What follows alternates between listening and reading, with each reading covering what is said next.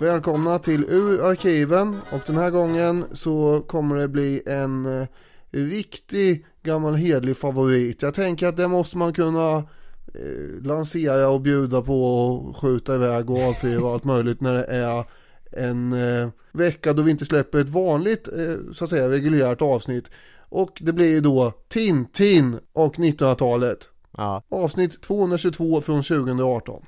Otroligt att inte den här redan har gått som repris. Det här är ju det är både lättsamt och allvarligt och det är underhållande och dramatiskt om vartannat, allt samtidigt.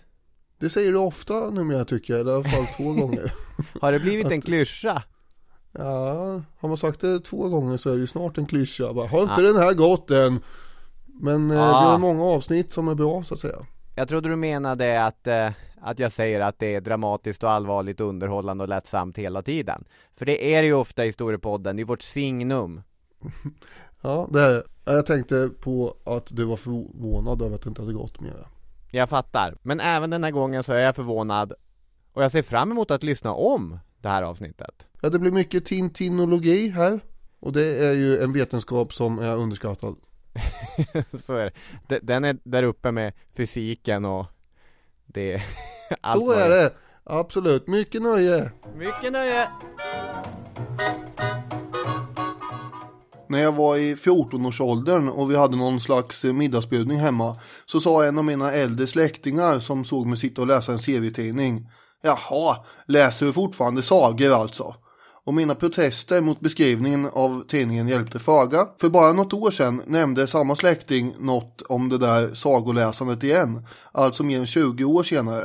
Nu i vuxen ålder kunde jag klämma i bättre och konstatera att det där sagoläsandet minsann hjälpt min förståelse för hela 1900-talets historia och att det lett mig in på den bana jag är idag. Det som beskrevs som sagor i lätt nedsättande tonfall var den utsökta serien Tintin, där varje ruta ofta är som ett litet mästerverk. Det är ingen slump att konstnären Roy Lichtenstein, som gjorde sig känd på att göra konst i form av förstorade serierutor, var tämligen tagen av tecknaren Hergés serier. Som tur är har jag även äldre släktingar som var Tintin-fantaster, så när jag var barn och på besök hos min faster i Fliseryd var det alltid högen av gamla Tintin-tidningar från min kusin Johan som jag kastade mig över. Och sen reste jag mig helst inte alls. Senare införskaffades förstås albumen för egen del och nästa givna steg var att teckna egna Tintin-album. Tintin var visserligen en av många seriekaraktärer som var viktiga i ens liv på den tiden. Under min mest intensiva Fantomen-period klädde jag ut mig till honom och sprang omkring i grannskapet med randiga kalsonger ovanpå ett par blåa långkalsonger. Lucky Luke fick mig att pröva på tjuvrökning och Joakim von Anka gjorde mig till en snål 11-åring vars största nöje var att stapla mynt på varann. Asterix och Obelix fick mig att äta kycklingklubbor med ett bordsskick som inte gick för sig riktigt. Men med Tintin var det annorlunda. Han var mer sansad, befann sig i den verkliga världen. Det förekom förstås mystik och sånt som tydde på övernaturligheter ibland. Men det var uppenbart att Tintin levde i samma värld som jag själv. Exakt hur lika våra världar var förstod jag nog inte som varken 15, 16 eller ens 17-åring. Men det är det som är fascinationen och tjusningen med Tintin. Att när jag som vuxen dyker ner i serierna ser sånt som jag inte förstod förr. Framförallt den politiska satiren och de historiska sammanhangen. Tintin är intressant ur historisk synpunkt eftersom han följer sin tid över mer än ett halvsekels historiska skeden. Från förkrigstid till efterkrigstid. Och trots att han har fötterna i den historiska myllan så har de flesta serier också något tidlöst över sig eftersom det inte är en exakt återgivning av historien eller vår värld. Idag ska vi på djupet undersöka vad den sympatiske och äventyrslystne reportern egentligen har varit med om.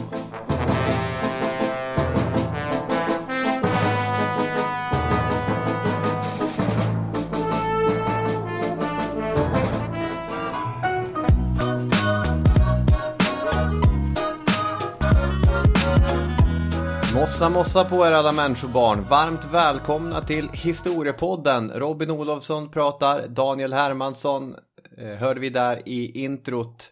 Vi ska prata serietidningar, eller seriealbum snarare. Ja, och eh, den historiska kopplingen till det som händer i de här seriealbumen lite grann. Precis. Oväntat från din sida att du skulle ge dig på ett sånt riktigt eh, elakt ämnesval och veckan efter Kalle Anka Company firar 70 år så hyllar du konkurrenten. ja, det var illa. Är det veckan efter? Jajamän. Oj, aj, aj, aj, aj. Ja, Kalle har ju ännu mer tidningar av och det är för att det har kommit ut mycket fler förstås. Men eh, ja, det tänkte jag inte på. Jag tänkte snarare att bara, ja men vi, vi sitter väl här och slår på stora tumman över att eh, Tintin fyller 90 eh, nästa år. Ja. och så fyller Kalle 70 den här veckan. Aj då. Så kan det vara. Får jag börja med att lägga in en liten brasklapp gällande Tintin för min del? Jaha. Jag är lite nervös inför det här avsnittet egentligen. Jag tror att det ska bli jätteintressant men jag är egentligen inget Tintin-fan. Va? Eh, så här. Hur, hur kan man inte vara det? Ja, men om vi, om vi backar lite grann så får jag förklara vad jag menar med det påståendet. Eh, känner du till Nick Hornby? Nej. Det är en så här, brittisk eh, författare som ja, men på tidigt 2000-tal var han jättestor. Han har skrivit en bok som heter Fever Pitch om hur det är att vara överintresserad fotbollssupporter. Och en bok som heter High Fidelity om hur det var att vara överintresserad eh, musikentusiast. Bägge de här är filmade också med Colin Firth och John Cusack i respektive film då. Men det exempel jag hade tänkt dra är att eh, i sin essäsamling om musik, 31 låtar, så skriver Nick Hornby så här att den artist jag har flest skivor av är Bob Dylan. Jag har räknat det till 31 skivor, men jag är ändå inget fan. Mhm. Och då tänker man det här, hur kan man ha 31 skivor och inte vara ett fan?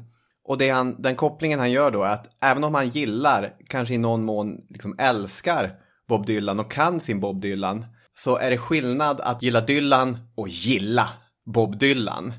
Alltså Dylan-fansen, de har alla bootlegs, Dylan-fansen, de har läst alla böcker, de har till och med läst Bob Dylans roman som han skrev.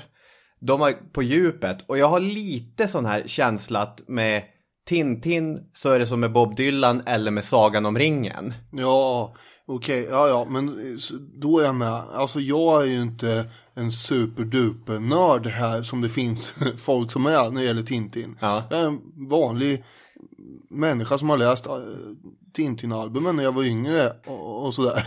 Det lät lite grann som ett, så här, ett- ett politikersvar, att jag är en vanlig människa. Jag, är Ja. som, jag läser Ja, men jag Tintin. menar det är som du säger att det finns de som är helt besatta av olika saker. Det spelar väl ingen roll om det är Bob Dylan eller Tintin eller Sagan om ringen. Det, man kan ju alltid göra fel i vissa, eller säga fel eller ha fel i vissa människors ögon. Ja, precis. Men jag känner ändå att man bottnar rätt djupt i, i det här. Det spelar stor roll i ens eh, liv en gång till. Ja. Och förhoppningsvis har vi väl torra fötter när vi pratar om historisk kontext för Ja. saker och ting. Ja, precis. Och det är jag faktiskt inte helt säker på att alla tintinologer, vilket är ett begrepp, egentligen har. Ja, Så att vi kommer in från två håll här kan man säga. ja absolut. Och vilket universitet det är man läser tintinologi i. Ja, nej det är nog inget. Men, men det finns ganska många tintinologer och då är man ju riktigt expertig. Just det. Alltså läran om Hergés olika album. Tacka vet jag vanligt folk som sliter och gnor på fabrik och kontor. Tacka vet jag vanligt folk som jobbar och gnor på fabrik och kontor. I'm Sandra, and I'm just the professional your small business was looking for. But you didn't hire me because you didn't use LinkedIn jobs. LinkedIn has professionals you can't find anywhere else, including those who aren't actively looking for a new job but might be open to the perfect role, like me. In a given month, over 70% of LinkedIn users don't visit other leading job sites. So if you're not looking on LinkedIn, you'll miss out on great candidates like Sandra. Start hiring professionals like a professional. Post your free job on linkedin.com/people slash people today. Hey, it's Danny Pellegrino from Everything Iconic. Ready to upgrade your style game without blowing your budget? Check out Quince. They've got all the good stuff shirts and polos, activewear, and fine leather goods, all at 50 to 80% less than other high end brands. And the best part? They're all about safe, ethical, and responsible manufacturing. Get that luxury vibe without the luxury price tag. Hit up quince.com slash upgrade for free shipping and 365 day returns on your next order. That's quince.com slash upgrade. Millions of people have lost weight with personalized plans from Noom, like Evan, who can't stand salads and still lost 50 pounds. Salads, generally, for most people, are the easy button, right? For me, that wasn't an option. I never really was a salad guy. That's just not who I am. But Noom worked for me. Get your personalized plan today at Noom.com. Real Noom user compensated to provide their story. In four weeks, the typical Noom user can expect to lose one to two pounds per week. Individual results may vary.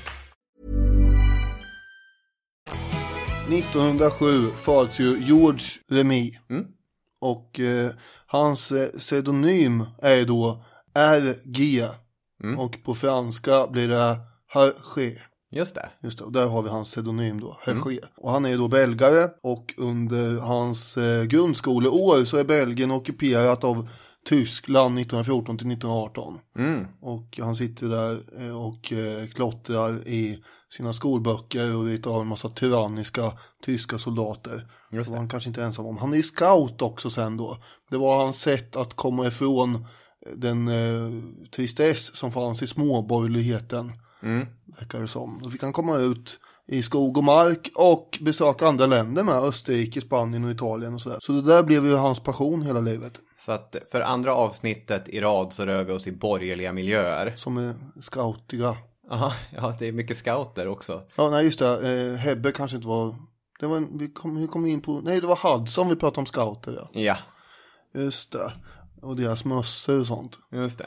Men eh, han låter ju Tintin sen också ha tydliga scoutingdrag.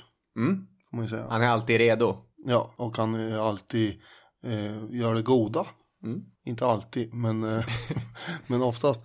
Eh, och eh, han tänkte sig att han skulle bli reporter. Eh, vi kallar honom Hergé framöver. Mm. Som tintinologerna gör. Precis. Men han fick ju jobb som reporter också just på den här katolska tidningen. Som du har lovat att du ska uttala namnet på nu. La 21 siècle. Eller Le 21 siècle, kanske. Det tjugonde århundradet. Just det, och där upptäcks ju hans talang för att teckna. Och det är alltså ändå ett av de ämnen som han inte ens fick betyg i i skolan, vilket är intressant.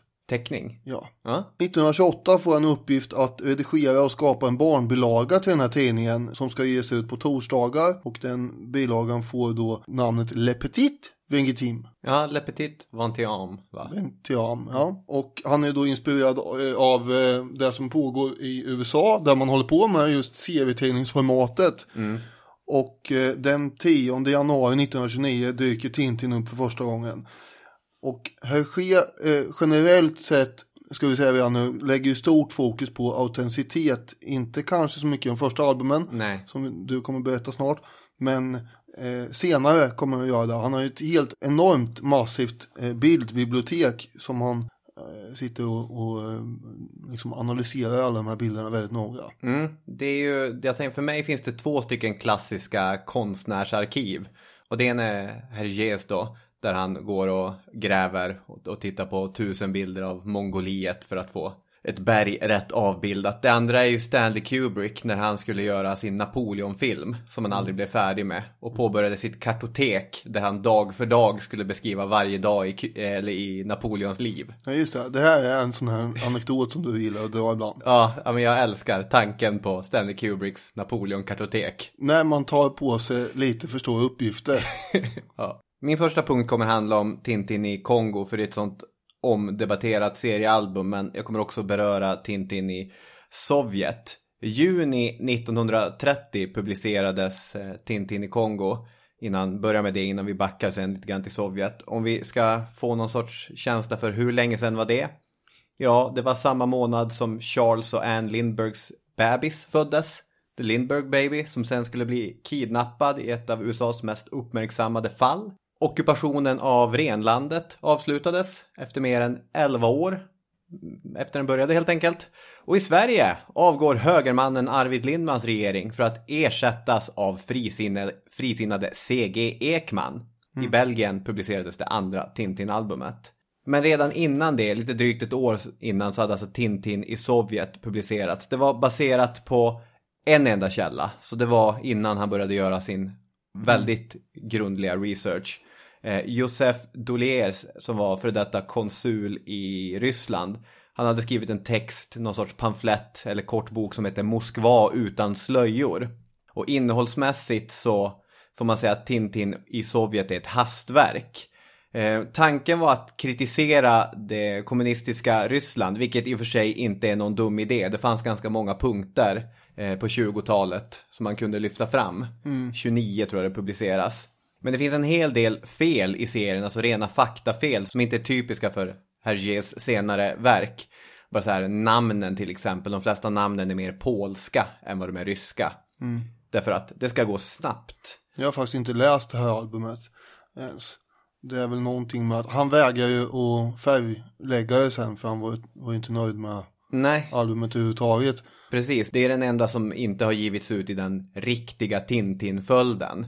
Sen finns det ett färglagt som är utgett, om det är postumt eller bara i slutet av hans liv eller så. Men det var för att den svarta marknaden kring Tintin i Sovjet, eh, serier blev så, är så svår att kontrollera så att man, nu släpper vi bara det en här. väldigt obskyr eh, svart marknad ändå. Ja, precis. Och det finns egentligen ingen handling i Tintin Nej, i Sovjet heller, utan det är, det. bara en massa lösryckta grejer som händer. Det gör det väl knappt i Kongo heller. Det är ju väldigt, eh, det är uttröttande. Mm.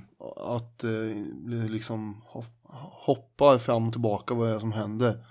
Tintin i Kongo som vi kommer till om bara några sekunder, det är ett exempel på väldigt dålig historisk timing. Tintin i Sovjet skulle man väl snarare kunna säga att med facit i hand så är det ju bra mycket bättre timing där. Den publiceras några månader innan kollektivjordbruken införs. Som ju inte var någon succéreform. Nej, det är nog svårt att beskriva det som Ja. i Och- efterhand. Precis, och hela Sovjetstaten... Ja, verkligen. Hela Sovjetstaten är ju katastrofal. Men den vanligaste kritiken när man läser Hergé-kännaren eller Tintinologerna är att Tintin i Sovjet är helt enkelt inte så bra. Nej. Att det blev en, ja, satir om vi ska använda ett snällt ord av Sovjet beror på att det hela publicerades i den här katolska tidningen som du beskrev. Och där satt Abbé Norbert Valles och styrde och ställde. Han var många saker, han var journalist, präst och redaktör för tidningen. Och han, liksom hans tidning, var konservativt katolsk. Han stod till höger i politiken, han stod ganska långt till höger. Och var bland annat en anhängare av Benito Mussolinis fascism. Och när man står så långt till höger så är ju ofta att bekämpa kommunismen någonting man prioriterar ganska högt på dagordningen. Så det är inte så konstigt att eh, Tintin i sitt första äventyr får åka till Sovjet och visa på ganska stereotypt onda ryssar. Eh, Den här Valles kommer för övrigt senare under andra världskriget att spåra ganska ordentligt och stötta Rexismpartiet, ett av Nazitysklands kollaboratörer i Flandern. Och efter krigsslutet kom han att sättas i fängelse då eftersom han förrått sin stat. Kollaborerat. Kollaborerat med nazisterna ja. Han kom knappt att släppas innan han 1952 avled i sviter från en cancersjukdom så att det blev ett ganska, får man säga, mörkt slut för abboten. Alltså, den tidning där Hergé publicerar sina första serier präglas av ultrakonservativa, icke-demokratiska idéer och ideal som i början av 1930-talet fortfarande var mer eller mindre rumsrena, men som mycket snabbt efter andra världskrigets slut kommer att upplevas som uråldriga. Men Tintin har någonting. Tintin i Sovjet blev ju en succé och Valles visade på en färdighet för PR. Till exempel så publicerade han fejkade brev i tidningen som han sa att det här har vi fått från rysk underrättelsetjänst. Det är bevis på Tintins existens. Det är en ganska rolig PR-kupp. Ja, ja, absolut. Och man gjorde även en så här stund där man anlitade en tonåring med en Fox Terrier som skulle komma in med tåget. Ja. Klädd i en så här rysk mössa och marschera genom Bryssel. Precis. Till tidningsredaktionen och Åh, det är Tintin som kommer! Och en massa folk som jublar längs gatorna där. Ja, precis. Eh, ja, för Tintin är ju själv eh, journalist då. Ett knep han skulle återanvända fler gånger var läst. Det var ofta små unga Tintin som tågade efter gatorna. Jag tror det var samma sak efter Kongo. Ja, så var det. Då kom han väl i kolonial utstyrsel. Det är ganska intressant hur bara så här källor också. Hergé menade själv att han såg det här spektaklet första gången. Men Tintinologerna har visat att det kan han inte ha gjort. Nej, okej. Men har man fått någonting berättat nog många gånger så bara, "Ja, där- jag var där Ja, jo. och såg min karaktär.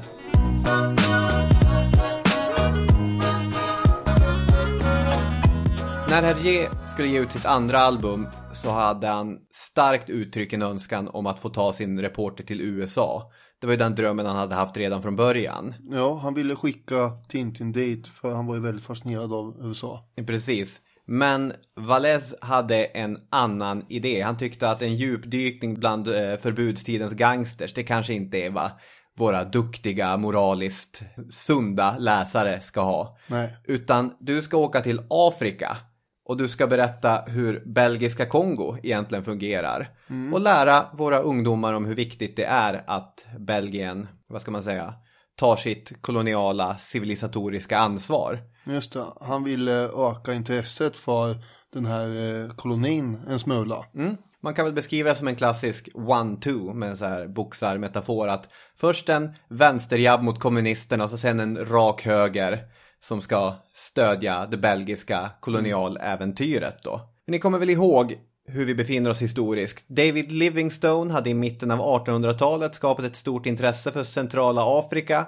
Sen hade historiepoddfavoriten, och då sätter vi favoriten inom citattecken. Henry Morton Stanley på 1870-talet följt Kongofloden till dess mynning och dammluckorna för imperialistisk strävan sprängdes.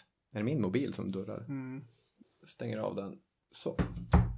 Eh, vid Berlinkonferensen 1884-1885 så erkändes Kongo-fristaten som den belgiska kungen Leopolds domän. Viktigt för detta var att just Stanley nu arbetade för Leopold. Det var en riktig PR-kupp. Och ett system baserat på hårt tvångsarbete innebar att gummiproduktionen sköt i taket samtidigt som en stor mängd människor fick betala med sina liv. Ingen vet ju hur många som egentligen bodde här före belgarna kom. Så att räkna hur många som dog är väldigt svårt. De låga gissningarna är 3 miljoner, de höga gissningarna är upp mot 13 miljoner människor. Men det är ju en stor humanitär katastrof. När vetskapen om det här blir känt i Europa så blir det ju superduper skandal. Vilket leder till att eh, Leopold fråntas styrseln över Kongo och istället kommer det bli belgiska Kongo. Det faller under staten, Ja, precis. Belgien. För det var, här var ju en eh, privat koloni tidigare. Och 1908 så leder den här, egentligen den första eh, globala, eh, vad ska man säga, opinionsrörelsen emot någonting till att eh, Leopold måste, han blir fråntagen den här kolonin av den belgiska staten. Precis. Det här var en väldigt bra sammanfattning gjord av det nu, som vi naturligtvis... Nej, nu, är, nu har vi gjort det en gång för alltid. ja, nej, okej. Mm. Nej, det kommer vi återkomma till. Kung Leopolds vålnad är ju en otroligt bra historiebok att läsa. Det nya belgiska Kongo var väl knappast ett humanitärt storslaget projekt, men den värsta rovdriften var över. Och belgiska Kongo kommer att finnas fram till och med 1960 då republiken Kongo, tänk Kongo-Kinshasa, proklamerades. Så när vi bekantar oss med Tintins Kongo är det alltså dryga 20 år sedan staten tog över driften av sin koloni. Och i den konservativa högertidningen ska de vetgiriga barnen få lära sig om deras Kongo. Tintin i Kongo är såklart mer bekant än de flesta andra gamla Tintin-albumen. Och en av de märkligaste storm i vattenglas-debatterna vi har haft det senaste decenniet är ju Tintin-gate. Ja, det kallas till och med det. Ja. Kommer du ihåg det? Ja, det är klart jag gör. Jag blev chockad över hur länge sedan det var. 2012 var det. Ja, det känns som att det var inte så länge sedan. Jag känner mig gammal. Jag, jag känner mig gammal när jag läste. För jag tänkte att ett, två, tre, fyra år sedan. 2012 var det. För den som hade glömt bort det så hade Berang Miri, då nytillträdd konstnärlig ledare för barn och ungdomsverksamheten på Stockholms kulturhus, flyttat vad jag tror var samtliga Tintin-album som de hade från avdelningen 10-13 till någon annan avdelning. Var det inte bara Tintin i Kongo då? Ja, det här är intressant då. För Dagens Nyheter placerar på första sidan med rubriken Bibliotekschef kastar ut Tintin. Utropstecken också. Och sen hade vi några galna veckor med en vild och spretig diskussion om rasism, censur, att förstora Twitterstormar till riksnyheter, publikationers ansvar, Ja, det var en jädra cirkus där ett tag. Ja, det känns lite absurt när man tänker tillbaka på det. Men precis som du sa, var det Tintin i Kongo? För en intressant aspekt av det hela var att alla debattörer omedvetet tycks ha övertalat sig själva om att det handlade om Tintin i Kongo. Men det albumet fanns inte på 10-13. Ja, men då är det ju ännu konstigare. Ja, nej men det var... Vad var det då för album man flyttar på? Nej, men det var Tintin-albumen. Ja, men det är ju, det är ju jättemärkligt att göra. Ja, det, det kan man tycka. Och jag vill inte liksom gå in på hur Behrang Miri tänkte. Jag tänker att den debatten har förts. ja, det har den i och för sig. Men- Men, men, jag hade ju trott att det var det. Och eh, då måste jag ändå bara skjuta in att det är väl väldigt underligt det här. ja, Då är det jag sagt. Men jag tror att, att det finns någon sån här nästan ärvd debatt om Tintin i Kongo. För vi har haft den tidigare. 2007 så eh, JK anmäldes. Eh, det förlag som gav ut Tintin i Kongo. Eh, 2011 stod ett mål i Belgien kring huruvida albumet skulle totalförbjudas eller inte. Och sedan albumet rehabiliterades på 70-talet och det började ges ut på nytt Ja, framförallt i Zaire, Ja, alltså nuvarande Kongo. ja det är ju också Och ironiskt att det var Kongo. där man först eh, rehabiliterade. Ja, men eh, det var som att alla tänkte att när vi har en Tintin-debatt då är det Tintin i Kongo det handlar om. Svenska serievikin gör, har en jättebra sammanfattning av det hela som jag läste. Det faktum att Tintin i Kongo är det Tintin-album som jag har läst flest gånger visar att jag är inget så riktigt Tintin-fan, för den är ju inte bra. Nej, Men jag har använt den i historieundervisningen när vi pratar om säga, imperialism och när vi pratar om... jo, men det, alltså, det gör jag också. Men jag har ju knappt läst det här, för det går ju inte att läsa. Nej, det är... Man skummar ju bara lite Olidligt. grann här och där. De andra har man ju läst hur många gånger som helst, en del av dem. Eh, Eh, för när jag läste både Michael Fars bok Tintin den kompletta guiden som jag läst och, eller Benoit Peters motsvarande bok från 80-talet Hergé, boken om Tintin och hans skapare heter den. Så skiner det starkt igenom att de är inte så intresserade av albumet. De skriver lite pliktskyldigt om det men det är, för, det, det är inte så kul för Tintinologer för det är inte så bra helt enkelt. Men om vi släpper debatten och bara försöker se albumet för vad det är så hittar vi en berättelse som är väldigt dålig på att korrekt beskriva det Afrika som fanns 1930 men som är oerhört skickligt på att beskriva den fantastiska fantasivärld som européerna hade förvandlat Centralafrika till inombords. Det ord som både Far och Peters hela tiden använder är naivt. Vilket nog delvis är korrekt men det är också lite av en förskönande omskrivning. Boken faller ju direkt in i den här populära genren som fanns under perioden av äventyrsromaner som också var kolonialpropaganda. Afrikanerna beskrivs som antingen onda häxdoktortyper eller dumma. Och oavsett vilket så var de beroende av europeisk hjälp. Eh, imperialismen som ett civilisatoriskt projekt alltså. I en välkänd serieruta så måste Tintin vikariera för en klass skolbarn. Just det. Och då står han med en pekpinne framför och säger nu ska jag berätta om ert land. Belgien. Ert fosterland, Belgien, säger han till och med. Precis, och så står Milou bredvid och, och är lite irriterad för några av dem snicksnackar. Just det, Milou i hunden. Ja, men eh, 48 när den här ritades om då har det blivit lite snällare. Eh, 46 menar jag. Eh, då är det en mattelektion som Tintin håller i istället. Och eh, överhuvudtaget har man ju plockat bort eh, de flesta, för att inte säga alla referenser till Belgien. Mm. Eftersom man vill ha större spridning på albumet. Det har blivit mer allmän europeiskt ja. Jag ska inte mala på men det jag ska säga är att Tintin i Kongo är så tydligt kolonialpropaganda att det hela, för mig i alla fall, blir nästan harmlöst. Alltså det är också den förklaringen som vanligtvis lyfts fram av Tintin-kännare och, och en intervju med Hergé från 70-talet kablas alltid ut. Han säger, vad gäller Kongo och Tintin i Sovjet var det så att jag hade matats med fördomar från den småborgerliga miljö där jag växte upp. Det var 1930. Jag visste inget mer om de där länderna än det, fo- än det folk sa i allmänhet på den tiden. Negrerna är som stora barn. Tur att vi finns där och så vidare. Så jag tecknade afrikanerna efter det mönstret i den helt paternalistiska anda som rådde i Belgien vid den här tiden.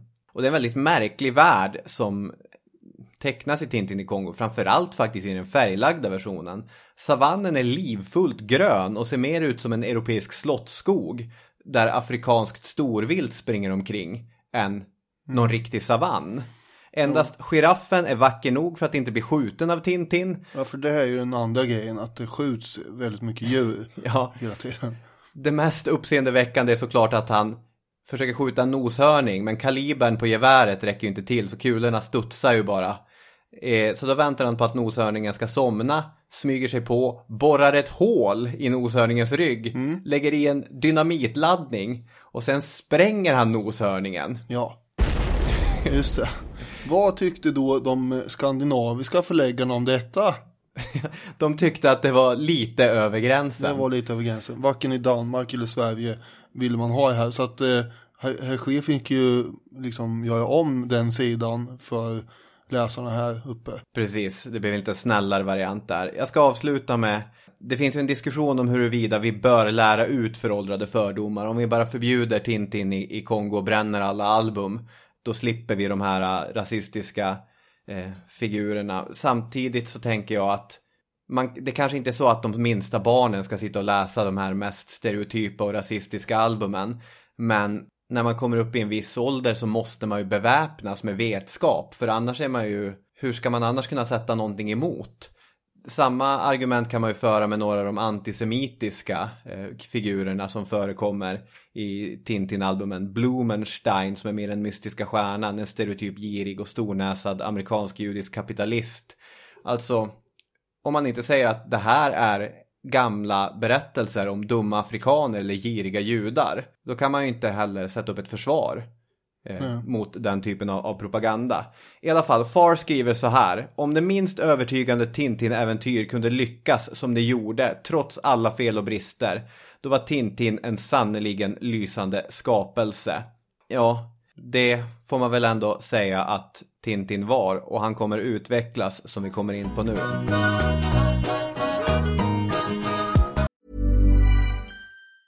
If you thought the only way to get a more defined jawline with natural looking results was through surgery, think again. Juvederm Volux XC is a non surgical injectable gel filler that improves moderate to severe loss of jawline definition and can help you achieve natural looking results with little downtime. Even better, this improved definition lasts up to one year with optimal treatment. No maintenance required. Improve jawline definition for a smooth, sculpted look with Juvederm Volux XC. For important safety information and to find a licensed specialist, visit juvederm.com. That's J U V E D E R M.com. Not for people with severe allergic reactions, allergies to lidocaine, or the proteins used in Juvederm. Common side effects include injection site redness, swelling, pain, tenderness, firmness, lumps, bumps, bruising, discoloration, or itching. There's a risk of unintentional injection into a blood vessel, which can cause vision abnormalities, blindness, stroke, temporary scabs, or scarring. Talk to a licensed specialist to find out if it's right for you. Imagine the softest sheets you've ever felt. Now imagine them getting even softer over time. That's what you'll feel with Bowl and Branch's organic cotton sheets. In a recent customer survey, 96% replied that Bowl and Branch sheets get softer with every wash. Start getting your best night's sleep in these sheets that get softer and softer for years to come. Try their sheets with a 30-night guarantee. Plus, get 15% off your first order at bowlandbranch.com. Code BUTTERY. Exclusions apply. See site for details. Hey Dave. Yeah, Randy. Since we founded Bombus, we've always said our socks, underwear, and t-shirts are super soft. Any new ideas? Maybe sublimely soft. Or disgustingly cozy. Wait, what? I got it. Bombus. Absurdly comfortable essentials for yourself and for those facing homelessness. Because one purchased equals one donated. Wow, did we just write an ad? Yes. Bombas. Big comfort for everyone. Go to bombas.com slash ACAST and use code ACAST for 20% off your first purchase.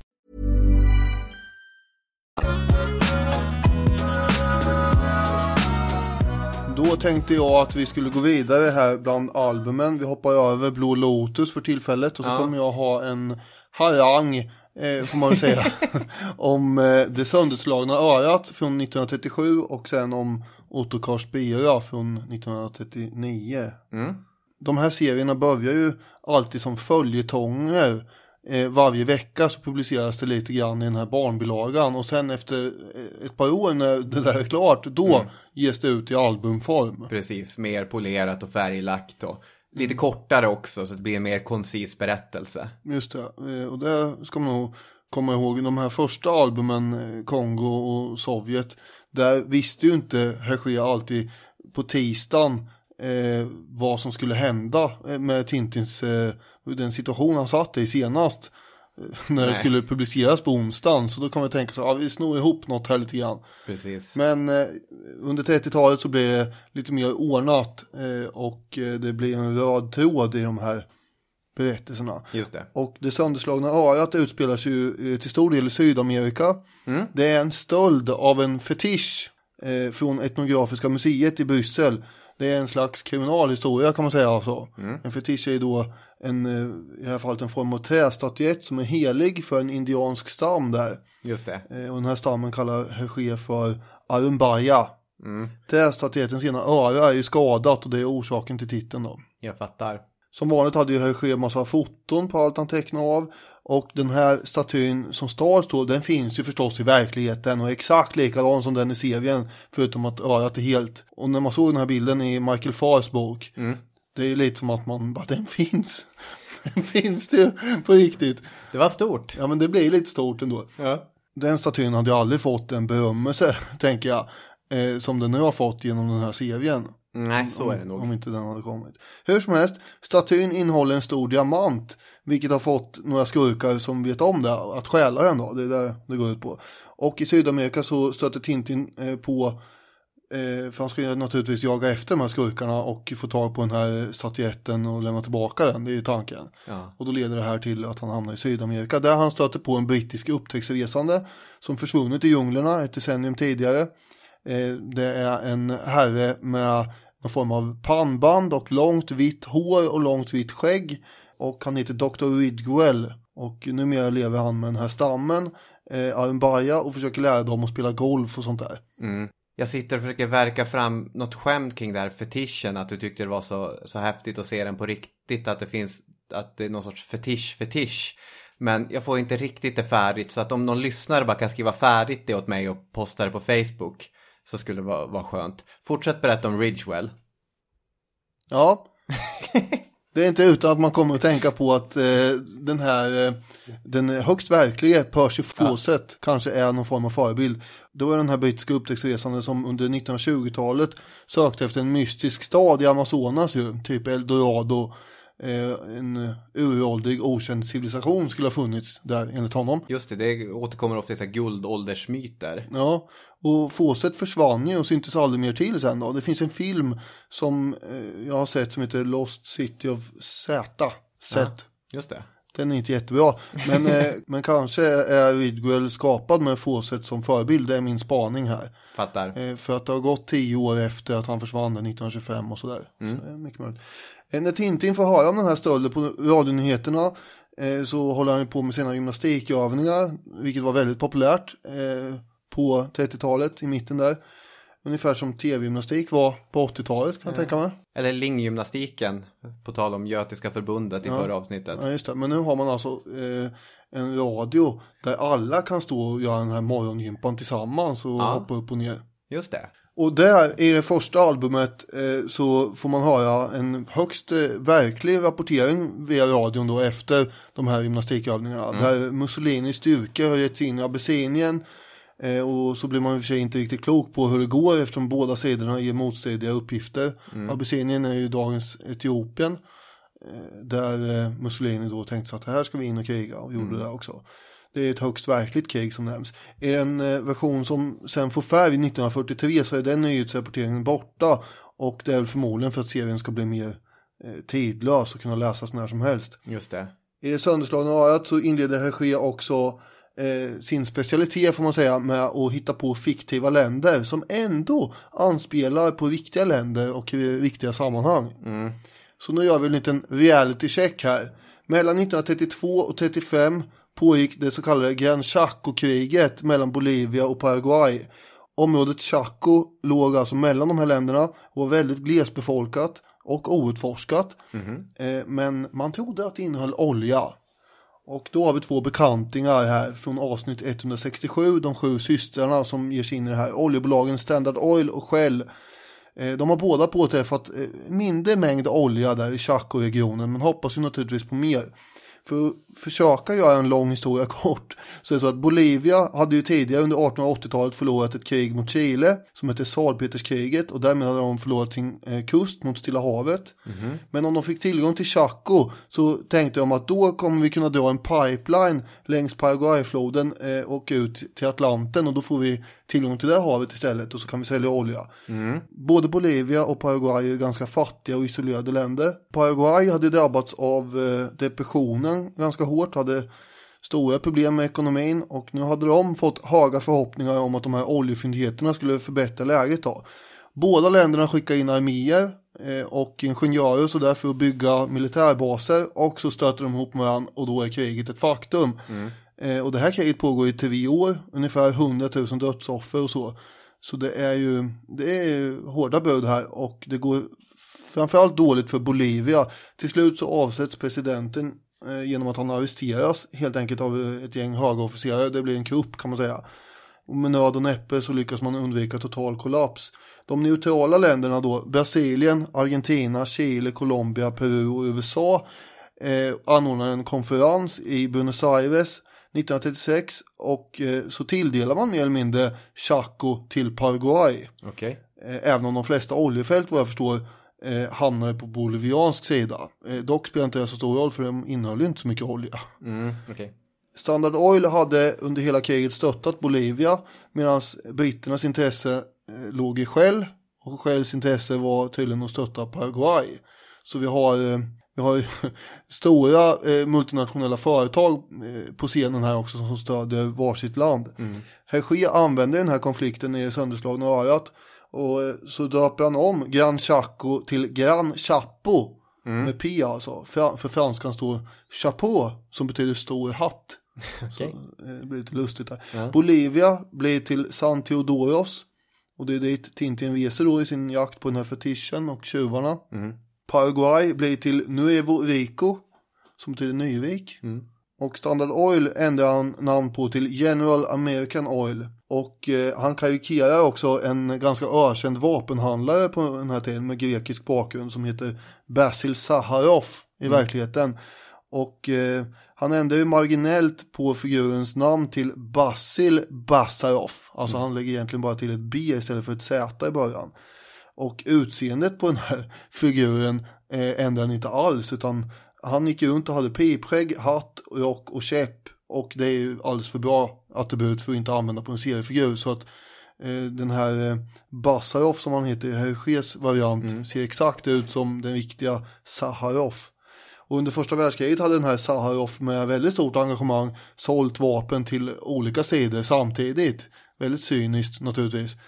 Eh, men eh, det ser ju då Hergé till att han gör också här i, eh, i serien då till San Teodoros och till Nuevo Rico. Just det. Det är väl bara Al Capone i Tintin i Amerika som faktiskt heter sitt riktiga namn. Ja. Han är Al Capone.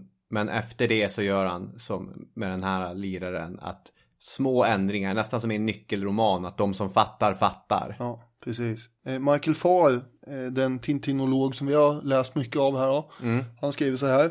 Basarov gör lysande affärer i en dubbelförsäljning av granater och granatkastare till båda länderna som manipulerats till krig av supermakterna. Denna skildring är en av Hergés mest förödande och fördömande moraliska kommentarer någonsin i ett Tintin-album. Det är minst lika kraftfullt som den sociala kritiken långt senare i Tintin hos gerillan, där batongförsedda kravallpoliser patrullerar kåkstäderna både före och efter revolutionen. Ja, och sen är det naturligtvis så att det presenteras lite nya karaktärer som återkommer och så efterhand och då dyker den här general Alcazar upp i det här albumet. Och eh, de här återkommande revolutionerna och kuppförsöken avlöser varandra. Det är också en eh, typisk sak får man ju tyvärr säga för Sydamerika. Tre gånger har Tintin av olika missförstånd eh, och sådär gripits och ska arkebuseras. Varje gång så räddas han av att eh, den armé som ska skjuta honom översköljs av en ny revolution och så flyr alla. Redan!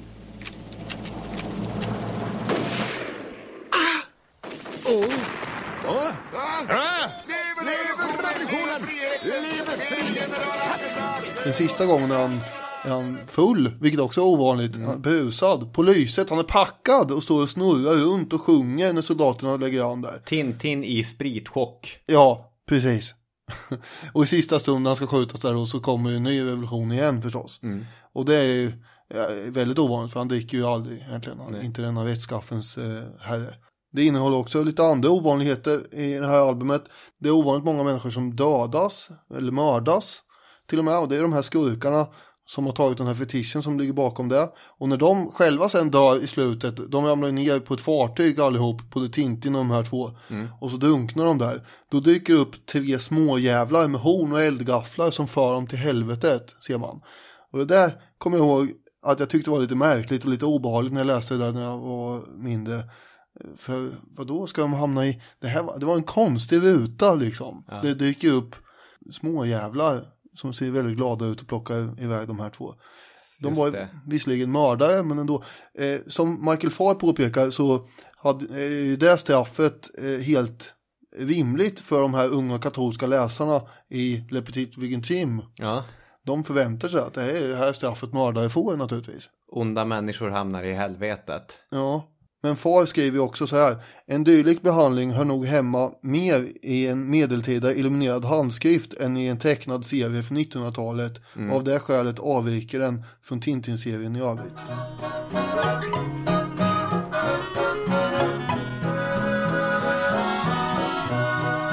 Ja, Tintin är ju alltid ute och reser, förutom i ett album där han stannar hemma.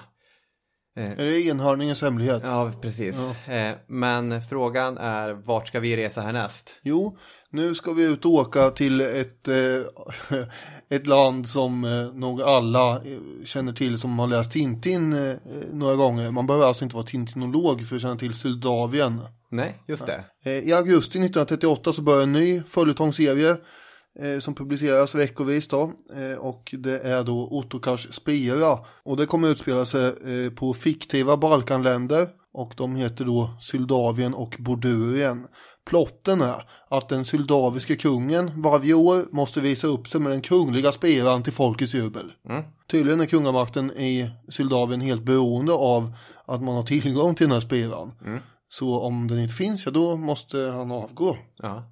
Legitimiteten måste ju utgå från någonting. Grannlandet Bordurien då har ju tidigare i historien också kontrollerat Syldavien på 1200-talet. Oj. Känsligt. Ja, nu, det här får man veta genom olika eh, liksom, turistbroschyrer och sånt där som Tintin läser om. Ja. Får man veta de här ländernas historia och bakgrund. Han är bra på detaljer på det sättet. Ja. Eh, vid det här laget så har eh, Bordurien utvecklats till en tidsenlig fascistisk stat. Och de eh, ägnar sig med glädje åt att lägga sig i andra länders eh, interna förhållanden. Bordurierna planerar nämligen en, en slags statskupp här med eh, infiltration och bedrägeri för att i det rätta läget sen sätta in sin armé mot Syldavien.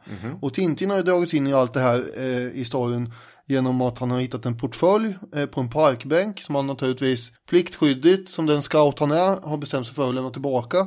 Och då visar det sig att det är en originell professor som har glömt den där där och eh, den här professorn har också då fått tillstånd att besöka skattkammaren i Syldavien för att undersöka några sigill och lite sånt där. Bordurerna de kidnappar den här professorn och ersätter honom med hans tvillingbror som de är i maskopi med. Och så får den här professorn då komma in i, eh, som inte är professorn då, utan hans tvillingbror, får Ja. komma in i skattkammaren och kan då stjäla spiran. Tintin har ju då fått följa med som eh, sekreterare åt den här professorn. Han upptäcker att han är en bedragare och lyckas efter, får man säga, allehanda strapatser komma över den här spiran i tid och lämna tillbaka den så att eh, den här kungen kan fortsätta vara kung. Då kan man diskutera, var kommer Syldavien ifrån? Eh, ja, det är ju som sagt ett land på Balkan, det sägs det uttryckligen. Men Syldavien är ett hopkok av olika länder på Balkan och andra slaviska länder som Polen och det gamla Böhmen, dagens Tjeckien. Polen eh, till exempel, deras medeltidshistoria påminner rätt mycket om Soldaviens. Bland annat eh, så har vi den högst verklige Casimir den tredje av Polen som är jämförbar med den påhittade Ottokar den fjärde av Soldavien. Båda de här återger styrka och självständighet i sina länder på 1300-talet. Så det har Hergé då förmodligen plockat lite från Polen. Han var också väldigt svag för eh, polska ändelser, så, så här ov, län- städer som slutar på ov. Huvudstaden i Soldavien heter ju Klov och sen har vi eh, slottet i Kropov. Eh, Du sa ju tidigare att när han var i Sovjet så var det mer polska namn också. Ja, just det. Så att eh, det där går ju igen. Eh, namnet Ottokar kommer ju uppenbarligen från den böhmiska dynastin i eh, nuvarande Tjeckien då. Eh, och upprättades av Ottokar Presmysl någonting eh, på 1200-talet. Det är inte lätt de där namnen. Nej, den är inte lätt. Men eh, det är i alla fall han som är förmodligen förebilder som han heter samma. Och ibland så uppkommer det en del fantastiska sammanträffanden i Tintin-historien med verkligheten som inte är planerade. Till exempel på 70-talet när man skulle undersöka den här verklige Ottokar den andes grav i Prag. Eh, så hittar man helt otippat eh, den här gamla kungens spira. Det är ju fantastiskt vad det är. Där är en återkastspira hittad. Namnet Syldavien kan ju vara inspirerat allt från Transylvanien, Moldavien och Albanien och sådär. Men eh, på Syldaviens eh, flagga finns det ju en eh, svart pelikan som ja. onekligen påminner en hel del om den albanska svarta örnen också. Just det. En eh, symbol som ständigt blir aktuell, framförallt när olika albansk ättade fotbollsspelare gör mål. Det var ju grejen i Schweiz när Granit Xhaka och Sherdan Shakiri gjorde mål och Ja, just det. Det var gjorde ju den albanska örnen och retade gallfeber på alla serber. liv i luckan om det där. Ja. Mm. Men även Rumänien är delvis förebild. 1938 gick ju Rumänien i allians med Nazityskland nämligen. Just det. Och eh, det var det rumänska fascistiska partiet Järngardet som såg till att styra åt det här hållet. Och på samma sätt är ju tanken då att Syldavien ska övertas av Bordurien med hjälp av den här organisationen Stålgardet som det heter i albumet då i Syldavien. Där ser man ju ganska tydligt Stålgardet, Järngardet. Du behöver inte vara så begåvad för att se. Att det är en... eh, Det finns en parallell där. Precis. Stålgardet förbereder en kupp eh, som går ut på att stjäla den här spiran och samarbeta med Bordurien. Bordurien har ju i sin tur förstås Nazityskland som tydlig förebild här.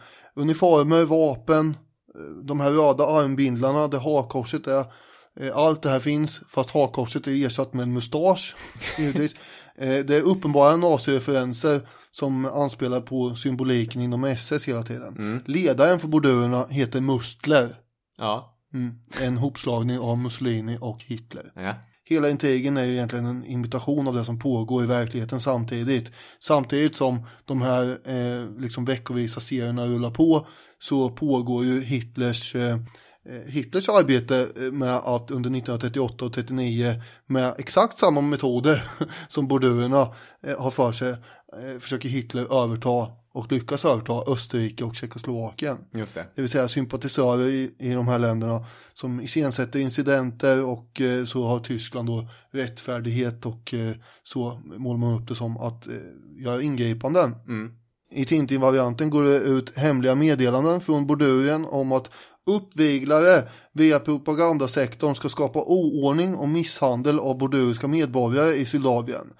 Och eh, genom det då så ska man få förevändning för en invasion. Hergé har ju senare sagt att vid den här tiden tänkte jag naturligtvis på Tyskland. Kung Otto Kaspera är helt enkelt en berättelse om ett misslyckat Anschluss. Men man kan se det som vilket annat totalitärt styre som helst. Eh, märkligt nog eh, så tillåter sen då den nazistiska censuren att den här berättelsen Otto Kaspera eh, trots att den är djupt antifascistisk och, och sådär, att den får fortsätta att finnas. Ja. De riktigt uppfattar nog inte den där liksom grejen. Däremot så förbjöds ju den svarta ön eftersom det finns en väldig massa fina brittiska miljöer och sådär där. Det vill de inte. Och sen är det ju tyska skurkar som är liksom tycker är falskmyntare och så. Dr. Müller, det vill man inte ha. Den måste vi förbjuda. Och sen Tintin Amerika förbjöds med bara för namnet egentligen. Både Syldavin och Bordurien återkommer också i flera album senare med. Bordurien är med både det hemliga vapnet och månen tur och retur. Och efter andra världskriget så är ju Bordurien fortfarande en totalitär stat som egentligen kan uppfattas som både fascistisk eller ett kommunistiskt öststatsland under kalla kriget. Michael Farr skriver så här om det där. Den kusligt fina linjen mellan förkrigsfascism och efterkrigskommunism har tydligt framkommit i de numera öppnade arkiven från den östtyska underrättelsetjänsten Stasi. Dessa avslöjar fall där före detta nazister gått över till att arbeta åt kommunisterna. När Tintins äventyr nått fram till det hemliga vapnet som utspelas under kalla kriget hade det tidigare fascistiska Bordurien blivit fast rotat i det kommunistiska östblocket. Vid mitten av 1970-talet och i Tintin hos gerillan hade Bordurien på typiskt Warszawapaktsmanér börjat exportera sina kunskaper inom hemliga polisen och diktaturer till länder i tredje världen. I det här fallet den sydamerikanska republiken San Teodoros, som då är Bolivia. Ja. Så det finns någon så generell poäng om hur totalitära stater är väldigt nära besläktade oavsett vilken ideologi de tillskriver sig själva. Ja, precis. Det är ju poängen där.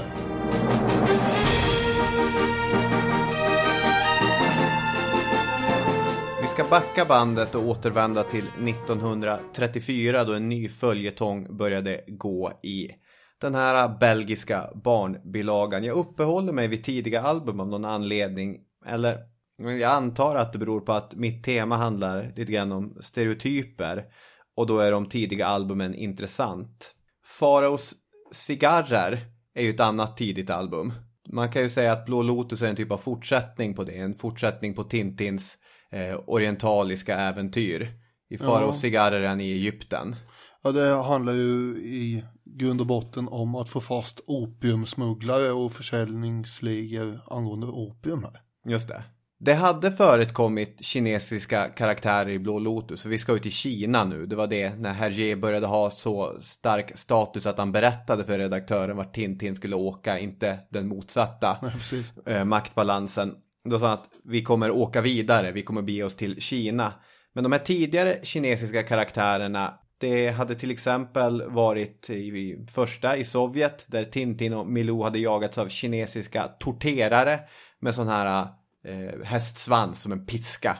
I den ursprungliga följetongsvarianten av Tintin i Amerika drömde Milou mardrömmar om att kinesiska gangsters skulle komma och äta upp honom. Så här har vi ju två stycken, får man säga, ganska stereotypa kinesiska nidbilder. De är torteringsansvariga med den här typiska frisyren eller de äter hundar. Eh, Den stereotypa bilden av en kines i Europa var lika starkt etsad som bilden av en judisk bankir eller en afrikansk vilde. Kineserna de var gula och de var onda.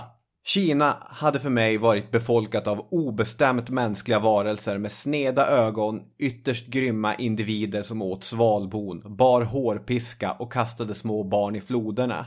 Jag var påverkad av bilder och berättelser från boxarupproret där tonvikten alltid lagts på de gulas grymheter och det hade gjort starkt intryck på mig. Så kommenterade Hergé själv den bilden han hade haft från sin småborgerliga uppväxt Mm. av kineser då. Och det är boxarupproret som är det som har gjort sig gällande i franska och belgiska medier. Boxarupproret pågick mellan 1898 och 1901 och var egentligen en proteströrelse mot det västerländska inflytandet i Kina. Den kristna missionen och moderniseringen hade skapat ett folkligt motstånd. Eh, det är mycket vi ska återvända till. Boxarupproret ska vi definitivt eh, återvända till då den sista kinesiska kejsarinnan som vi har där mitt i det här också. I alla fall, Boxerupproret har en första fas där de upproriska belägrade delar av Beijing innan då den andra fasen internationell militär anländer och tar kontrollen. Därefter följer 12 månader av plundring och övergrepp egentligen. Och det är nyheter om boxarna som de kallades, de här kinesiska upprorsmännen. Deras aktioner som i den vinklade västerländska pressen hade satt agendan. Vi pratade för några avsnitt sedan om Japans 1800-tal och sa att de gick från eventuell koloni till renodlade kolonisatörer. Under det första världskriget så hade de europeiska staterna, de hade inte så tydligt fokus på Asien. Nej, De hade ögonen på annat. men man visste att eh, Japan var på ett sida så att säga. Ja, precis. De hängde ihop med Frankrike och England. Mm, Tyckte- precis. De tyckte att det var ett sida förstås. Ja, ja, men så är det. Och japanerna fick till och med i enlighet med Versailleskonferensen eh, Tysklands besittningar i Kina. Som ett litet bara, tack. Kina blev så upprörd över det här att de valde att inte skriva på fördraget överhuvudtaget. Det gjorde ju ingen skillnad, men Nej, man kan i alla fall vägra.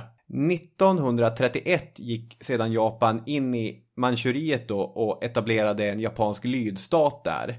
1937 skulle Japan löpa linan ut och komma med en fullskalig invasion av Kina egentligen. ja. Eh, Så när Tintins senaste äventyr började publiceras där i augusti 1934 så befinner han sig mitt i en otroligt spänd och svår storpolitisk situation mellan två stycken asiatiska stater. Blå Lotus är det första Tintin-mästerverket. Det brukar alltid lyftas fram på det sättet. Det du beskrev att nu finns det från början en genomtänkt röd tråd. Det finns en ark, en båge som historien följer. ja, det här är ju ett seriöst album, det första seriösa. Precis. Men han närmar, det är inte bara det, utan han närmar sig också själva människorna han tecknar och han berättar om eh, med en nyfikenhet och ödmjukhet, även om det är en avlägsen konstig kultur för honom. Dels för att han liksom politiskt, och det här, nu ska vi komma ihåg att det är en konservativ katolsk-belgisk tidning, men han har satt örat mot marken. Han har satt ett, ett finger mot själva storpolitikens puls. Och Hergé ser den ökade japanska aggressiviteten faktiskt för vad den var. Och han är mycket kritisk till den i en tid då de flesta europeer inte var det. Ja, verkligen. Eh, Han är ju liksom unik här i- i presenterandet av Japan på det här sättet. Men han har ju fått hjälp att se detta. Ja, och vi kommer alldeles strax till vem det är som har öppnat ögonen för honom. I de serierutorna i Blå Lotus där man ser japanska krigsfartyg, japanska soldater, ett bepansrat tåg.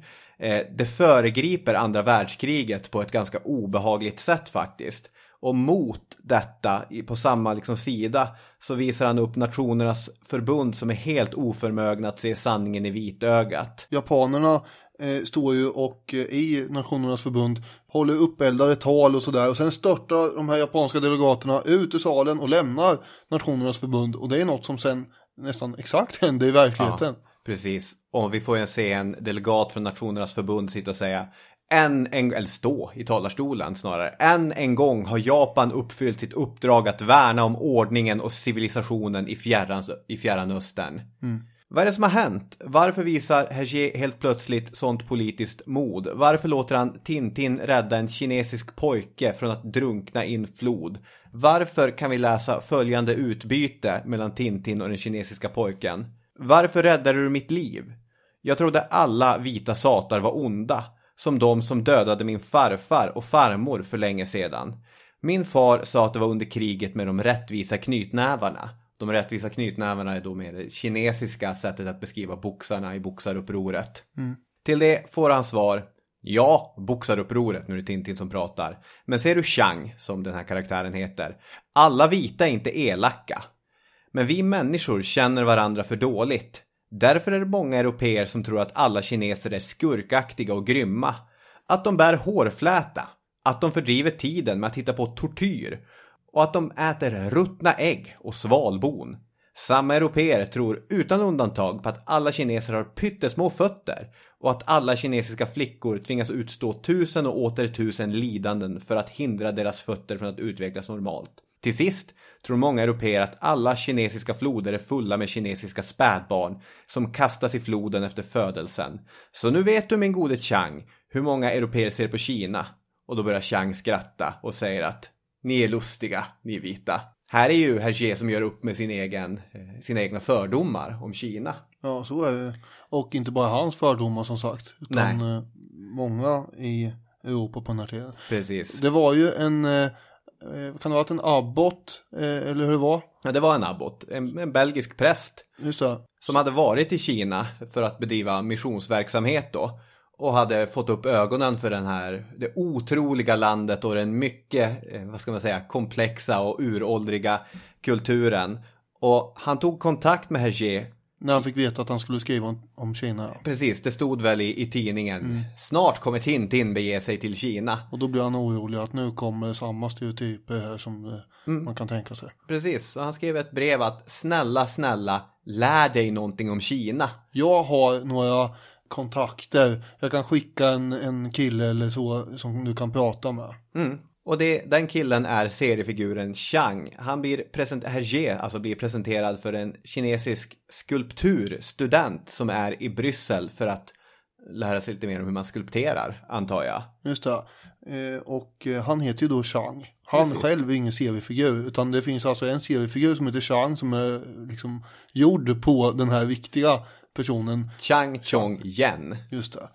Och eh, de lär känna varandra och blir väldigt bra vänner. Ja, precis. Bägge är 27 år gamla. Det är också intressant för det här är ju femte albumet. Då får man en feeling för hur ung Hergé är när han faktiskt börjar med serierna. Han kallar ju Tintin i Sovjet och Tintin i Kongo för ungdomssynder. Och det är ju en lite enkel förklaring. Men det, han är samtidigt väldigt ung när han tecknar dem. Ja. Ska vi komma ihåg. I serien så är ju Chang mycket yngre än Tintin dock. Precis. Eh, men bägge var ju intresserade av samma sak så de har långa egentligen diskussioner där de pratar om kinesisk historia, kinesisk kultur, de kollar på konsten och det är ju jätteviktigt för Hergé. Han får ju en helt ny känsla för hur man kan teckna.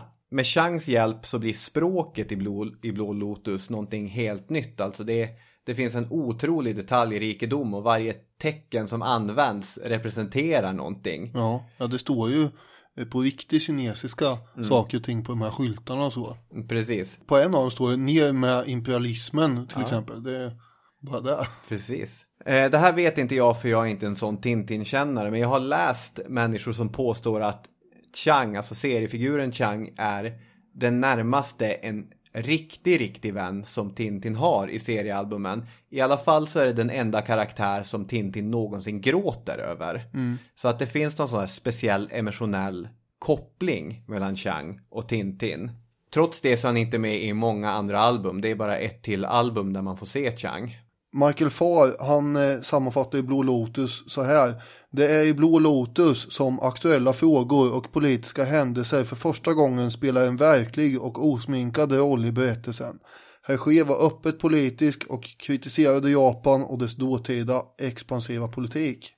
Precis, och på samma sätt som du nämnde i Det sönderslagna örat så är det små ändringar. Till exempel så tar de upp eh, eh, när, det är tåg som bombas eller en, en järnväg som bombas. Och det Hergé gör att han flyttar platsen. Ja, just det. Eh, men det används på precis samma sätt som det gjorde i verkligheten. Ja.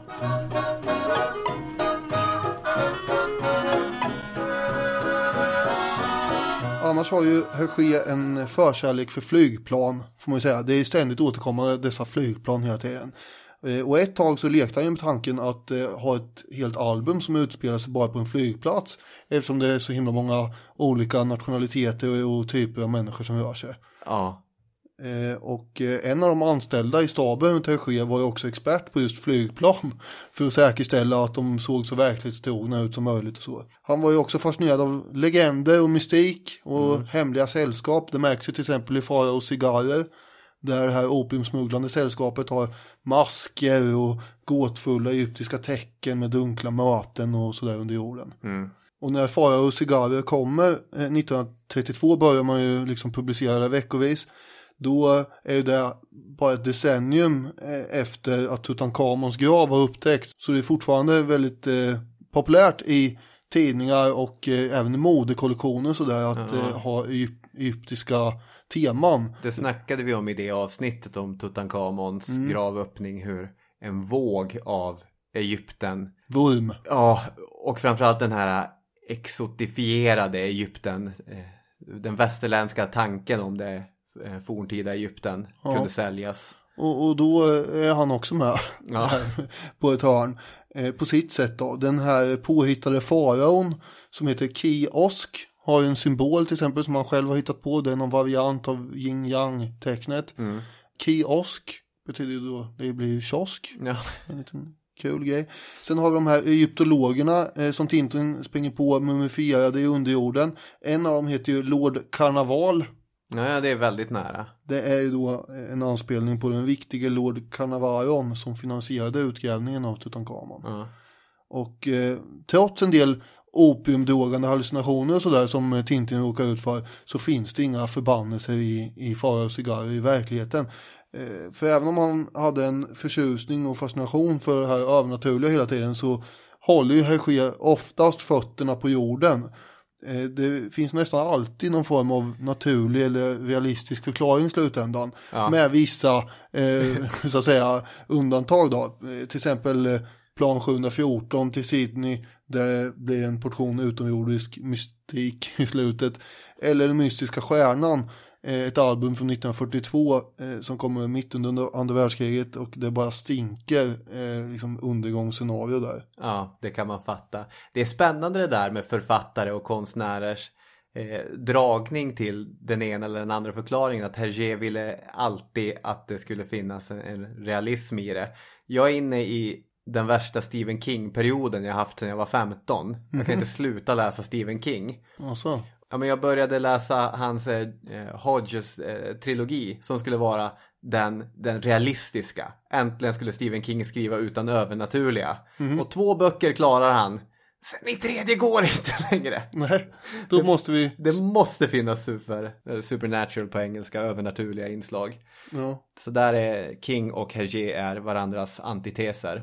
Ja, för i Svarta ön så återkommer också den här mystiken. Där handlar det ju om eh, Skottland mycket. Och vad har vi i Skottland? Jo, där har vi precis då under 30-talet eh, en bunt människor som säger att de har eh, eh, sett Loch Ness-odjuret. En del har till och med tagit kort på det och sådär. Och eh, liksom uppjagade bymedlemmar eh, som säger saker ditten och datten. Och det här plockar han ju med då i den svarta ön. Samtidigt som det nyligen eh, har förekommit en film som heter King Kong. Ja. Som också var väldigt uppmärksammad.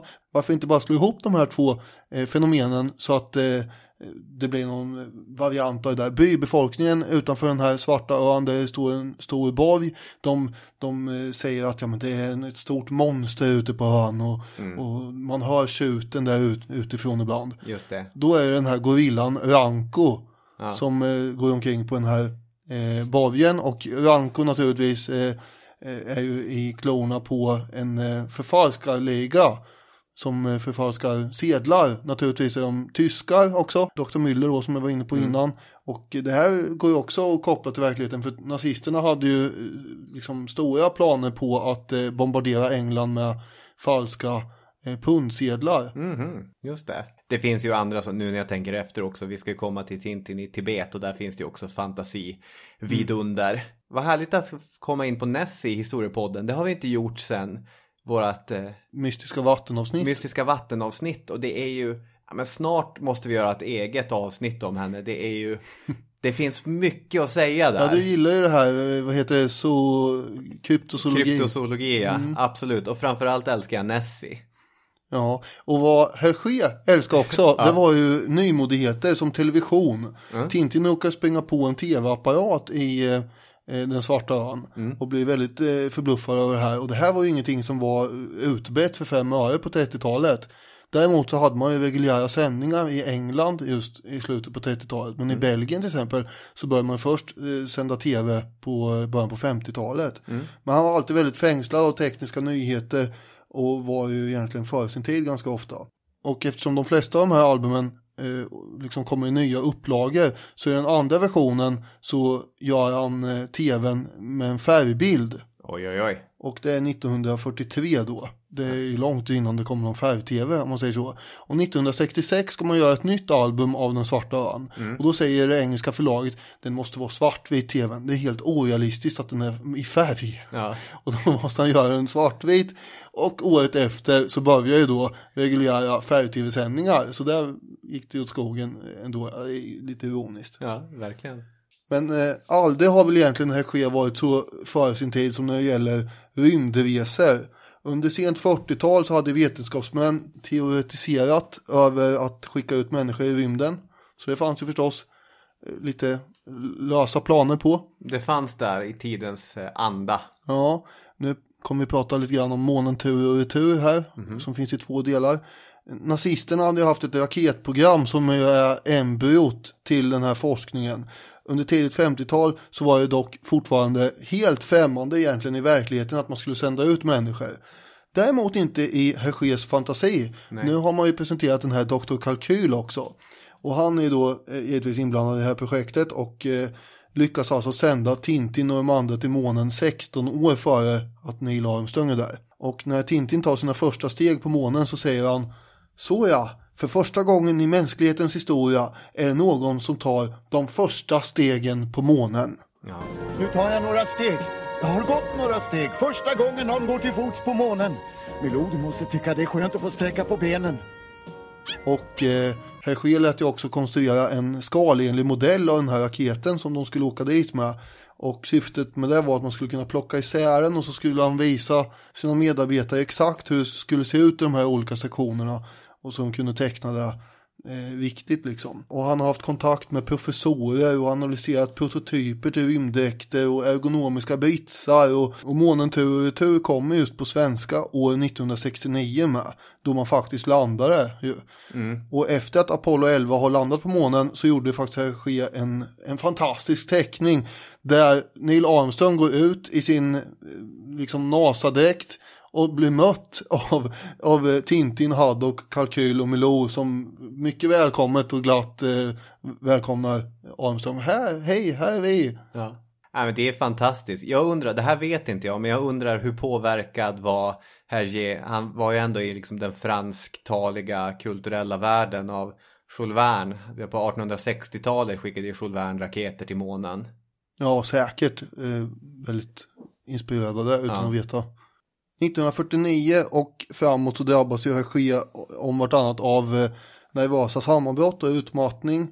på grund av eh, ständigt och kopiöst arbete och eh, de här förväntningarna och kraven som kommer både utifrån och som man har på sig själv. Så när det svarta guldet rullar som följetong i eh, tidningsform så kommer han helt enkelt inte till jobbet en dag. Och medarbetarna blir helt förtvivlade och eh, tvungna att publicera en bild där Haddock ringer till Tintin och skriker Herr Ske har försvunnit! Och eh, sen blir det ett uppehåll på fyra månader innan han eh, kommer tillbaka. Han har gått in i väggen här helt enkelt. Comebacken presenteras genom att Hergé har ritat sig själv i handfängsel och så är han återförd till redaktionen av DuPontarna. Eh, och eh, Tintin står bredvid och säger Så ja mina vänner, Hergé är återfunnen. Nu kan vi äntligen få veta vad som händer i det svarta guldet. Och eh, när han sen då också gjorde månen tur och retur så kollapsade han igen och var borta då ett och ett halvt år. Han fick ju eksemutslag och han mådde ju väldigt dåligt. När albumet Cox i lasten var klart i slutet på 50-talet då var hans eget liv helt i spillror. Äktenskapet som han hade haft med Germain, som hon hette, eh, sen 26 år tillbaka var i eh, hastig upplösning. Och eh, han skriver själv att vid den här tiden genomgick jag en verklig kris och mina drömmar var nästan alltid i vitt och de var mycket omskakande. Han gick till en psykoterapeut bland annat som uppmanade honom att lägga ner allt arbete. Du ska inte jobba någonting mer, sluta, sluta. Ja. Det gjorde han inte. Nej. Istället kommer då Tintin i Tibet. Och det här albumet genomsyras ju väldigt mycket av värdet av vänskap. Ja, det är, det är ett relationsutforskande. Uppbrottet från frun eh, Germain hade ju följts av att han blev tillsammans med den hälften så gamla koloristen eh, Fanny Vlamink. Så att det hände, hände mycket i livet samtidigt. Ja. Vad finns att säga om Tintin i Tibet?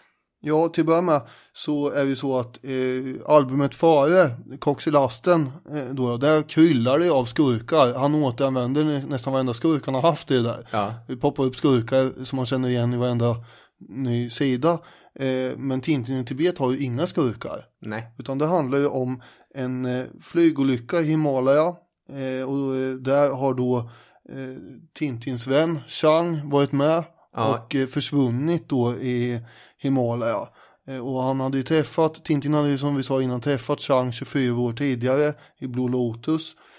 Och eh, nu är han borta och Tintin är helt övertygad om att han är inte död, han lever, jag ska åka dit och rädda honom. Albumet börjar ju med den här Jane Eyre-aktiga scenen att han får en sorts sanddröm. Han Mm. vet innan han ens vet om flygolyckan att hans vän är i fara. Ja, ja det är ju lite mystiskt kan man tycka. Men, eh, men ändå, mycket av det här att det utspelar sig i Tibet just blir att det blir väldigt mycket vitt. Snö, eh, precis som eh, Hergés mardrömmar hade varit vid den här tiden också. Den, den här eh, vänskapsrelationerna finns ju i olika varianter. Till exempel är ju hans vänskap med kapten Haddock eh, är ju väldigt påtaglig. Haddock ställer ju alltid upp även fast han egentligen inte vill. Han försöker ju övertala Tintin att strunta det här men han, är ändå alltid med. Det blir väl precis extra tydligt just Tintin i Tibet. Ja, och han är till och med beredd att eh, offra sitt eget liv ju när de hänger vid en klippa där och de är på väg att dö båda två och Haddock rotar fram sin fickkniv bara ja då skär jag av mig här, ja, bomber och granater. Och sen har vi då eh, vänskap mellan Tintin och Chang förstås och även mellan Chang och en annan karaktär. Ja, den vidunderliga snömannen Yeti. Just det, getin. För grejen är att på 50-talet, precis som på 30-talet, så hade tidningarna och, och, runt om i världen varit översvämmade av eh, historier och vittnen som hade sett den här snömannen. På 30-talet var det Loch Ness som var populärt, Loch Ness-djuret. Ja, Och nu är det snömannen. Och Precis. här hade ju Hergé snappat upp förstås och tänkt att det här ska vi göra något av. ja, han hade sitt kryptozoologiska öra mot marken. DuPontarna som har varit med ända sedan Fara och cigarrer eh, blir utsparkade och inte med alls för första gången på 26 år. Sen tycker jag vi ska prata lite om eh, den verklige Chang också och eh, hans eh, relation med Hergé. De hade ju tappat kontakten sen eh, eh, Chang i- mitten av 30-talet hade åkt tillbaka till Kina. Han hade ju studerat i Bryssel som du sa. Precis. Och från början så hade de växlat brev med varandra.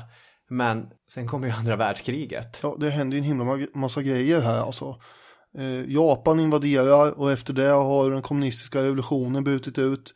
Och eh, många människor dör i den här i de här historiska korsdragen får man ju säga. Mm. Och Hergé hade ju försökt få kontakt med Chang men inte lyckats. Mm. Det är ju först 1981. Man hade fått kontakt med honom i slutet på 70-talet. Ja, och då har ju även kulturrevolutionen rasat, ska vi komma Ja. ihåg, i Kina. Precis. Det visar sig att han sitter som, är det lärare eller som rektor på just en eh, skulptör, eller vad heter det, eh, skulpturskola Mm. i Kina. Och det är när man gör en dokumentär om Hergé som ett belgiskt eh, tv-team eller eh, journalistteam hittar honom och så sen tänker man att, för det var något jubileum då på slutet av 70-talet, början på 80-talet, att det vore väl underbart om de kunde få träffas då, men se, ta sig igenom den kinesiska byråkratin. Hergé och Chang hade ju, de hade ju lyckats eh, få fram lite brev till varandra. Bland annat hade också eh, Hergé försökt skicka då eh, Blå Lotus, en ny version av det, och eh, den här Tintin i Tibet Mm. till Chang. Men det fick han tillbaka eh, för eh, på paketet stod det stämplat förbjuden import. Mm. Så det vill man inte släppa in i Kina. Nej. Så det, det var problem med byråkratin. Precis. Och det är alltså först 1981, 47 år efter de satt där och pratade kinesiskt språk, kultur och historia med varann som de får träffas. Det är nästan ett statsbesök som sker när de flyger Chang till Bryssel. Ja. Och han mottas på gatorna och får hålla lite föreläsningar om kinesisk kultur och, och hålla i lite lektioner i kalligrafi Ja, och är ju liknande. massivt mediauppbåd och man har eh, fått ut Hergé till eh, flygplatsen. Han har ju blodcancer vid det här laget och är ganska skröplig och så, men det här vill, vill han ju absolut vara med om. Och det är ju en väldigt eh, eh, känsloladdad eh, stund förstås när de får krama om varandra efter fy, mer än fyra decennier. Mm. Och när de eh, pallar upp då stolar med en bild på Tintin och Chang bakom också. Och så sitter de här två i varsin stol bredvid där. Eh, Det är, det är ju något ändå. Mm. Jo, det är lite hjärtevärmande där. A crowd of reporters, who might well have chosen their careers because of Tintin, were there for the meeting. Many of Hergé's friends came as well, sensing that this was something they wouldn't see again. Even Father Gosset, who had introduced Hergé to Jean, was there. Who among the crowd did not feel a debt to the man who'd done so much to give the comic strip its credentials? Their presence showed how highly they thought of this old friend. They had not seen him for almost half a century. Some had never seen him. Vi måste säga någonting om Kapten Haddock också som avslutning. Han dyker upp för första gången i eh, Krabban med guldklorna. Och då är han ju en försupen eh, kapten som eh, liksom inte har kontroll över sitt eget skepp ens. Eh, men eh, han blir en eh, återkommande karaktär. Han är med i 16 album sen. Och utan att eh, Hergé visste om det så fanns det faktiskt en släkt i södra England som hette Haddock. Och just hade bestått av sjökaptener. Och en av dem hette Sir Richard Haddock och han blev amiral 1715. Han hade varit med i ett sjöslag mot fransmännen och holländarna och hans fartyg hade liksom sänkts. Precis det som beskrivs i Enhörningens hemlighet att, att kapten Haddocks eh, förfader hade varit med om. Men det här visste inte Hergé om då ja. Och dessutom fanns en annan kapten Haddock också på ett fartyg som var registrerat i Liverpool 1913. Och när Hergé fick veta allt det här så blev han ju väldigt munter förstås. Och tänkte, här är otroligt. Här har jag hittat på eh, det här. För att det var nämligen så att Germain hade ju bjudit honom eh, en dag när han jobbade med eh, krabban med guldklorna på eh, mat. Det var eh, kolja. Och eh, på franska så är kolja då haddock. Mm, och, och, där, och därav blev då hans namn kapten Haddock. Han hade inte en aning om att det fanns liksom en släkt i England som hette det och så. Nej. Det är lite kul. Dessutom så eh, hade han inte tänkt sig som sagt att Haddock skulle komma med eh, så mycket mer. Men eh, då har Hergé sagt att han drog mig verkligen in i det hela, nästan med våld. Han prackade på sig själv. I början var han inte ett dugg sympatisk. Han var en fylltratt, slav under sin last, ett verkligt vrak. Men eh, han blir en väldigt populär karaktär sen ju. Och framförallt är ju hans innovativa förolämpningar man kommer att tänka på. Mm. Det förekommer 350 sådana här uppfinningsrika uttryck. Det har ju tintinologerna förstås tagit reda på. Just det. Eh, och eh, i det första utfallet mot beduinerna han har i eh, Krabban med guldklorna så avfyrar han ju en harang på 20 ord. Det är allt möjligt från tryffelsvin till kretiner och lakejer och grottmänniskor och allt möjligt. Degskallar, korkar, slamkrypare, eländiga är livsfarligt! Gråsuggor och parasiter och busar och vandaler, grottmänniskor och kryddkrävare. Och eh, det här ska Hergé ha fått inspiration av eh, under 30-talet när han eh, såg en torghandlare bråka med en kund. Och först hade de ju svurit på varandra, liksom konventionella svordomar. Sen hade den här kunden till slut dragit till med Ni eländiga fyrmaktspaktare! och det anspelar väl då på eh, den här pakten som Storbritannien, Tyskland, Frankrike och eh, Italien hade. Eh, 38 misstänker jag. Och då eh, ska han ha kommit på det att det är väldigt effektivt med förolämpningar som eh, hänvisar till ganska obegripliga och obskyra eh, fenomen. Ja. Så han satte sig och slog i lexikon eh, för att hitta sådana här roliga ord som man kunde använda. Och favorituttrycken på svenska eh, blev ju bomber och granater som tintinologerna har fastställt finns 166 gånger. Och sen har vi anfekta och anamma som förekommer 144 gånger. Ja. Slutligen, DuPontarna. De eh, är förmodligen inspirerade delvis av Charlie Chaplin men också av eh, Hergés pappa och eh, farbror. De var då tvillingbröder och gick ofta runt med hattar och käppar och hade den här egenheten att fylla i varandras meningar. Där har vi det. Där har vi det. Så att på samma sätt som Kapten Haddock gick från att vara förstupen och besvärlig så har vi följt Tintin-albumen från ganska hastigt ihopkastade, stereotypa, ibland rasistiska till att bli eh, antagligen den viktigaste serien i liksom det här moderna medies historia. Alltså både vad det gäller de estetiska kvaliteterna, berättarkvaliteterna men också alltså, detaljrikedomen och verkshöjden. Ja, Även om jag inte är ett fan så är jag inte så pass blind att jag inte ser hur Tintin har lyft ett av mina favoritmedium. det var fint sagt av dig tycker jag. Det låter vi avrunda det här avsnittet. Tack så mycket och tack till er som har lyssnat på det. Kommentera gärna på Facebook. Ja, det blir vi jätteglada över. Sen hörs vi igen nästa söndag. Hej då med er! Hej hej!